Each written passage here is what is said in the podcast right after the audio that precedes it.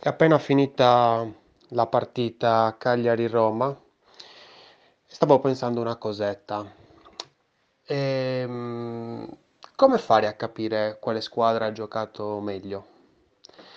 Allora, io premetto, non sono un, un tifoso di calcio, di squadre di calcio, mi piacciono più altri sport, però ogni tanto mi trovo a guardare delle partite di calcio e quindi mi, mi- mi ci diverto anche a mm, osservarle, anche a guardarle da un altro punto di vista qualche volta. E la partita è finita 2 a 2. Ora non te ne frega nulla di, insomma, eh, chi ha segnato, chi non ha segnato, magari non te ne frega nemmeno niente del calcio, però è una scusa perché alla fine quello che facciamo noi quando andiamo a progettare un design, una strategia, è un gioco. È un gioco, perché poi, cioè, non mentiamoci, ci divertiamo quando andiamo a giocare. Ci sono delle regole che bisogna osservare, alcune volte infrangere, capendo che si stanno infrangendo, e c'è un risultato. È un gioco. Mi piace vederla così. E quindi quando ho visto che è finita 2 a 2, ho detto, cavolo, però ehm, come ci sono altri modi per capire quanto una squadra ha giocato meglio di un'altra? E mi è venuto in mente questa domanda quando uno dei giocatori, proprio a, a- a un minuto dalla, dalla fine della partita, eh, per fare un passaggio ha fatto una, una rovesciata, così, gratuitamente. E anche il telecronista si è messo a ridere, ha fatto addirittura una rovesciata, vabbè, per salvare la palla. Eh, aspetta però, nel senso, in altri sport non c'è una conversione, un risultato così eh, sincero, così immediato. Nel calcio c'è il gol, eh, ma per esempio in altri sport, come per esempio il surf, per esempio io sono- faccio surf ormai da tantissimi anni e quando vedo per esempio le, mm, le gare, eh, non c'è un discorso di ok, lui ha vinto perché ha preso, non so, un'onda più bella. Come fai a dire più bella o una manovra più bella di un'altra? Ci sono dei trick, dei, dei passaggi, dei, delle manovre che nel momento in cui uno le fa prende dei punti, però anche il modo in cui l'atleta le fa valgono più o meno, ovviamente. Quindi è anche in altri sport sicuramente è molto più, eh, diciamo, obiettiva come cosa. Ci sono i giudici e i giudici dicono che quello ha fatto quella, quella quella manovra. Quella manovra, la prima manovra l'ha fatta perfetta, quindi gli diamo 10.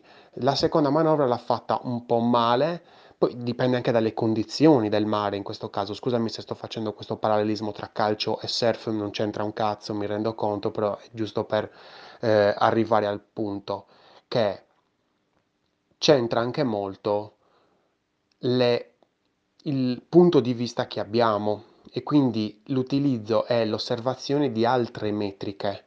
Molte volte, un sacco di volte, il cliente è interessato solo alla conversione più lampante, più evidente, che è quella della vendita. Ok, allora io adesso ho questo design, ho fatto questa strategia, eh, ho questo sito, questo prodotto e mh, negli ultimi due mesi ho venduto 500. Ok, benissimo. Viene da uno di voi, da me, insomma, e dice perfetto, io vorrei migliorare queste conversioni. La prima domanda che ci dobbiamo fare è cosa vuol dire migliorare? Vuol dire che ne vuole avere di più? Vuole avere più gol? Vuole fare un punteggio più alto? O vuole migliorare il gioco di squadra? O vuole migliorare le performance di ogni pagina? Perché molte volte è tutto sintetizzato a un risultato quasi effimero, no? Che è il discorso della vendita. Sì, mh, gli ultimi due mesi ho venduto 500, con te ne vo- vorrei vendere 550, vorrei vendere 600, vorrei vendere 1000, aumentare le vendite.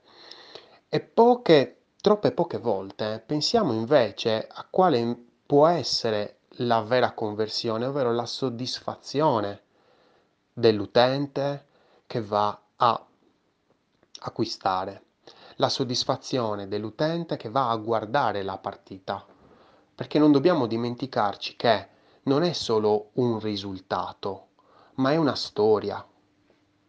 Cioè se io vedo una partita e questa partita è ben giocata e una squadra magari sta perdendo, però in quel momento sta giocando meglio, quante volte ci siamo trovati a dire sì, voi avete vinto, però noi abbiamo giocato meglio, il gioco in campo è meglio e quindi uno va anche a dire qual è la squadra che ha vinto come risultato, magari quella, però in realtà come gioco quell'altra.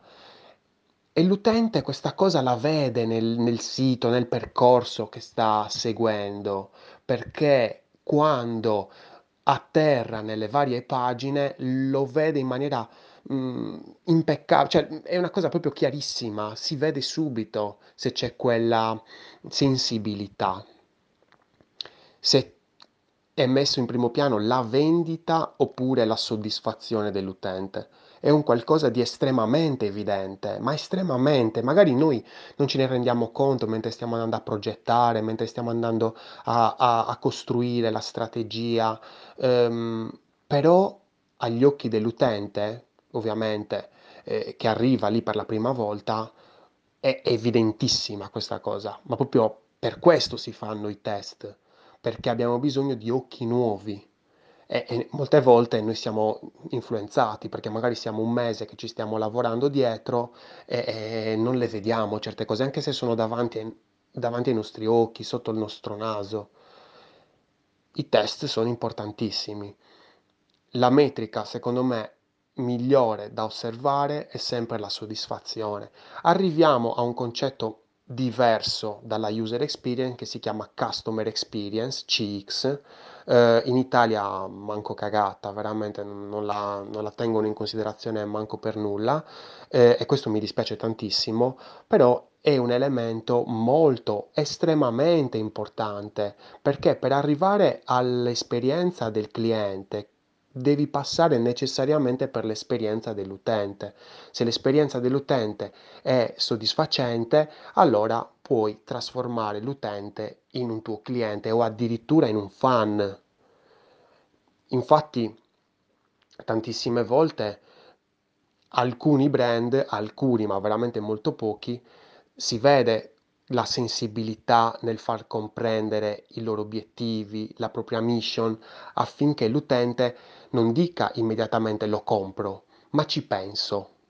Cioè porre l'utente su una situazione di non urgenza è favolosa, è favolosa perché sempre più aziende, sempre più progetti, sempre più ehm, situazioni eh, vengono create per dare urgenza, urgenza, per dare ansia, per incutere paura, in modo tale che l'utente acquisti d'impulso.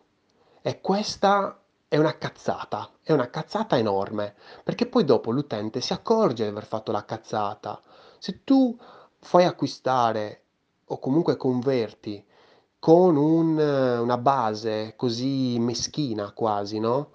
Che sembra quasi che tu devi cercare di metterci il meno tempo possibile per, per vendere. Insomma, sì, hai venduto quello che hai venduto, ma poi probabilmente potresti ricevere un botto di, eh, di feedback negativi e te li meriteresti e non sarebbero la fine, anzi sarebbero l'inizio per iniziare a vedere i feedback negativi. Mentre invece quando ci poniamo con la non urgenza siamo più sani, mm, stiamo comunicando in una maniera più eh, tranquilla, più gentile, ecco.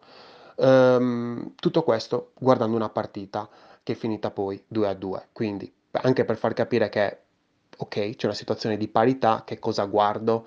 Certe volte siamo proprio obbligati.